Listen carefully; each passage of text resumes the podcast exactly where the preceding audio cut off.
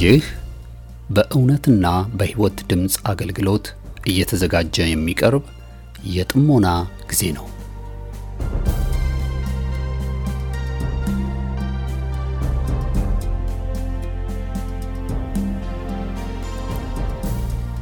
ጥሞና ወይም ተመስጦ በግል የሚደረግ ራስን ውስጥን የመመልከቻና የመመርመሪያ የጸጥታ ጊዜ ነው። ጴጥሮስ በሐዋርያት ሥራ ምዕራፍ 22 ቁጥር 17 ላይ በመቅደስ ስጸልይ ተመስጦ መጣብኝ ብሎ እንደተናገረውና በዚያ በተመስጦ ውስጥ እያለ መንፈስ ቅዱስ በጴጥሮስ ውስጥ የነበረውን የማይፈለገውን ማንነት እንደቀየረለት ዛሬም ከዚህ በኋላ በምታደምጡት የጥሞና መልእክት እግዚአብሔር በቃሉ አልፎ እንደሚናገራችሁ ጌታን ተስፋ እናደርጋለን። ቀጣዩን የጥሞና መልእክት በጥሞና ያድምጡ። አሁን ወደ መልእክቱ።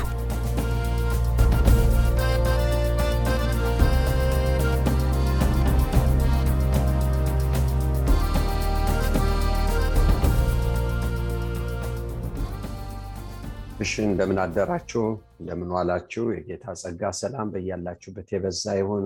ጌታን እጅግ አድርገን እናመሰግናለን። ቆላሲያስ ላይ ጥናት ላይ ነው ያለነው። ምዕራፍ ሁለት ከቁጥር ስድስት ጀምረን እስከ አስራ አምስት ያለው እናነበዋለን። ጌታ ይባርካችሁ። በጌታ ስም አነበዋለሁ። እንግዲህ ጌታ ክርስቶስን ኢየሱስ እንደተቀበላችሁ በእርሱ ተመላለሱ፣ ስር ሰዳችሁ በእርሱ ታነጹ እንደተማራችሁም በሃይማኖት ጽኑ፣ ምስጋናም ይብዛላችሁ። እንደ ክርስቶስ ትምህርት ሳይሆን እንደ ሰው ወግና እንደ ዓለማዊ እንደ መጀመሪያ ትምህርት ባለ ፍልስፍና በከንቱ መታለል ማንም እንዳይማርካችሁ ተጠበቁ። በእርሱ የመለኮቱን ሙላት ሁሉ በሰውነት ተገልጦ ይኖራልና ለአለቅነትና ለስልጣናት ሁሉ ራስ በሆነ በእርሱ ሆናችሁ ተሞልታችኋል። የስጋንም ሰውነት በመክፈፍ በክርስቶስ መገረዝ በእጅ ባልተደረገ መገረዝ በእርሱ ሆናችሁ ደግሞ ተገረዛችሁ። በጥምቀትም ከእርሱ ጋር ተቀብራችሁ በጥምቀትም ደግሞ ከሙታን ባስነሳው በእግዚአብሔር አሰራር በማመናችሁ ከእርሱ ጋር ተነሳችሁ። እናንተም በበደላችሁና ስጋችሁን ባለመገረዝ ሙታን በሆናችሁ ጊዜ ከእርሱ ጋር ሕይወትን ሰጣችሁ። በደላችሁ ሁሉ ይቅር አላችሁ። በእኛ ላይ የነበረውን የሚቃወምንን በትእዛዝ የተጻፈውን የዕዳ ጽሕፈት ደመሰሰው። እርሱም በመስቀል ጠርቆ ከመንገድ አስወግዱታል። አለቅነትና ስልጣናት ገፎ ድል በመንሳት በእርሱ እያዞራቸው በግልጽ አሳያቸው። እሺ ጌታን እጅግ አድርገን እናመሰግናለን። በሉቃስ አስር ላይ ለማርያም ማርታ የምትባል እህት እንዳላት መጽሐፍ ቅዱስ ይናገራል። እቺ ማርታ የምትባል እህት ደግሞ ጌታን ወደ ቤቷ የተቀበለች እህት ናት። እግዚአብሔርን እጅግ አድርገን እናመሰግናለን። ስለዚህ መጽሐፉ ስለ ማርታ እና ስለ ሚሪያም እህቷ ስለ ወንድማቸው ስለ አላዛር ይናገራል። ምንድን ነው የሆነው? ወደ ቤታቸው ተቀበሉት። ገባ። ገብቶ ወዳጅ ሆነ፣ ቤተኛ ሆነ። ስለዚህ መቀበል ማለት እንደዛ ሁለንተና ለሱ መስጠት። ስሙ ለዘላለም ብሩክ ይሁን። ከዛ በኋላ የትኛው ችግር ይኖር የትኛው ችግር ይኖር ጌታ ላይ አመጥተው ይደፋሉ። ያለውን ችግር ሁሉ ወደ እሱ ነው የሚያመጡት። ሲጠይቁትም ወዳጅ እያሉ ነው የሚጠይቁት። ጌታ ብለው ነው የሚጠሩት። መምሮ ብለው ይጠሩታል። መምሮ መጥተዋል። ይሄ የስሙ ነው፣ አንድ ስሙ ጌታ ብለው ይጠሩታል፣ ጌታ ነውና። ወዳጅ ብለው ይጠሩታል። እህቶቼና ወንድሞቼ ከእግዚአብሔር የተሰጠ በአድራሻችን ባለንበት ሁኔታ ወደኛ የመጣ ጌታ ስለሆነ መቀበል ማለት ትልቅ የምስራች በእኔ ሁኔታ ወደ እኔ መጣ ወደ እያንዳንዳችን ወደ ተበላሸ ወደ ተዛባ በእግዚአብሔር ሊታይ ሊቋጠር ወደማይገባ ህይወታችን መጣ። ስለዚህ መቀበል ማለት ይሄ ዘኪዎስን ኢየሱስ የቱ እንደሆነ ለማየት ይፈልግ ነበር። ቁመቱ አልቻለም፣ አጭር ስለሆነ ፊታ ወደፊት አልፎ አንድ ዛፍ ላይ ወጣ። ከዛ በኋላ ጌታ በስሙ ጠራው። ዘኪዎስ ናውረድ፣ ዛሬ ከቤት ጣራ ስር ሊውል ይገባኛል አለ። ይሄ ነው ጌታ እና አንቺ ጋር ልገባ ልብሽ ላይ ላድር ልብህ ላይ ላድር በውስጥ ማደሪያ ላደርግ መጥቻለሁ። ከአብ ተልኬ መጥቻለሁ። ስጦታ ሁኜ መጥቻለሁ። ይሄ ነው መቀበል። መቀበል ማለት ጌታን መቀበል። ስለዚህ ነው በጌታ ስም የሚመጣ የተባረከ ነው እስከምትሉ ደግማችሁ አታዩኝም አለ ለምንድን ነው ወደ ገዛ ወገኖቹ መጣ። የገዛ ወገኖቹ አልተቀበሉት። ለተቀበሉት በስሙ ለሚያምኑ ግን ለእነሱ የእግዚአብሔር ልጆች የሆኑ ዘንድ ስልጣንን ሰጣቸው። ገብቶ አይወጣም ገብቶ እዛ ነው የሚቀረው። ኢየሱስ ህይወታችን የሚቀረው። ማደሪያ ጌታ ብለን እንጠራዋለን። ሁሉን የገዛ ጌታ ነው። ደግሞ መምህር ነው። ሊቃችን ነው። ማንም ሊቅ የለን ሊቃችን ክርስቶስ ራሱ ኢየሱስ ትምህርት ቤት የሚናገረው ትምህርት ትምህርት ቤታችን እሱ እሱም መኖር ማለት ትምህርት ቤት መግባት ማለት ነው። ስሙ ለዘላለም ብሩክ እና ዘኪዎስ ወረደ ጌታን ለመቀበል። ስለዚህ ሰዎች እዚህ ሰው ቤት ልትገባ አይገባም። ቀራጭ ነው ክፉ ሰው ነው የክፉ ምሳሌ ነው ብለው አሉት። የአብርሃም ልጅ ነው አላቸው። የሰው ልጅ የመጣ የጠፋል ሊፈልግና ሊያድን ሉቃስ 19 ዘኪዎስ ይህን ሲሰማ ጌታ ወይ ማንንም በሐሰት ከስሸ ከሆነ አራት እጥፍ ከፍላለሁ ብለዋል። እህቶችና ወንድሞች መዳን ማለት ክርስቶስን መቀበል ወደ ስፍራ መስጠት በልባችን ማደሪያ። ልባችሁን አስፉልኝ በደጅ ቁም ያንኳኳል። ማንም ድምፄን ሰምቶ በሩን ቢከፍትልኝ ቢቀበለኝ ቢቀበለኝ ቢቀበል። ለምንድን ነው ጌታን የምንቀበለው? አንደኛ ህይወት። ለምንድን ነው ጌታ የምንቀበለው? መከራም ነው። ወንጌልን መቀበል መከራም ነው። ክርስቶስን መቀበል ማለት መከራንም መቀበል ማለት ነው። ስለ ስሙ በስሙ ልታምኑ ብቻ አይደለም። ስለ ስሙ ደግሞ መከራ ትቀበሉ ዘንድ ለዚህ ተመርጣችኋል። የእግዚአብሔር ፈቃድ በክርስቶስ ማመናችሁ ብቻ አይደለም ስለ ስሙ መከራ መቀበላችሁ። ለዚህ ደግሞ ተመርጣችኋል ስለዚህ ጌታን መቀበል ማለት ጥሩን ነገር ብቻ አይደለም። ፋሲካውን በግ ስንቀበል የፋሲካው እንጀራ ከመራራ ቅጠል ጋር ነው የሚበላው ከሂስፖ ጋር። መራራም ቅጠል አለበት። ልክ ነው። ፋሲካ የምስራች ከሞት ማምለጥ በአንጻሩም ደግሞ መስቀል አለ። እህቶችና ወንድሞች ስለዚህ ጌታን መቀበል ማለት መስቀልንም መቀበል ማለት ነው። ለዚህ ነው ጳውሎስ ሲናገር እንግዲህ ጌታ ክርስቶስን እንደተቀበላችሁ ተቀብላችሁታል? አዎ። መቀበል ማለት አዎ ህይወትን መቀበል የኃጢአትን ስርየት መቀበል ጌታ የተመሰገነ ይሁን።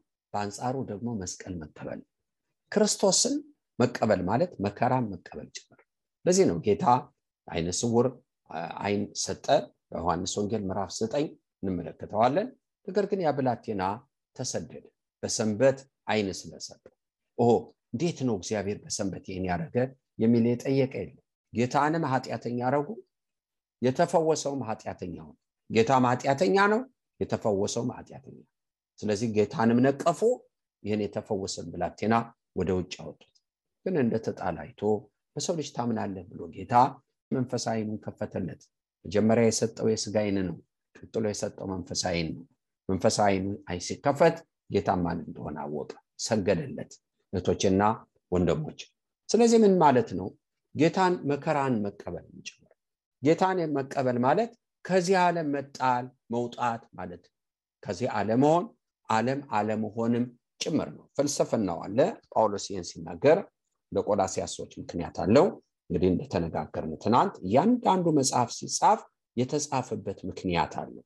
እህቶችና ወንድሞቼ ጳውሎስ ያለ መጽሐፍ ክርስቶስንም በትልቁ ቢገልጽ ደግሞ ሊነካ የፈለገው ችግር አለ።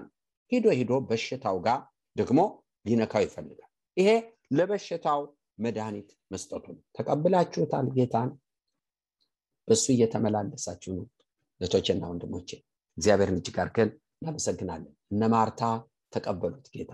እግዚአብሔር የተመሰገነ ስለዚህ ወገኖች ወይ ሰዎች የሰፈር ሰዎችም ሲያዋቸው ያ ኢየሱስ የሚገባበት የሚወጣበት ቤት ነው ሊሉ የሚችሉት። ልክ ነው።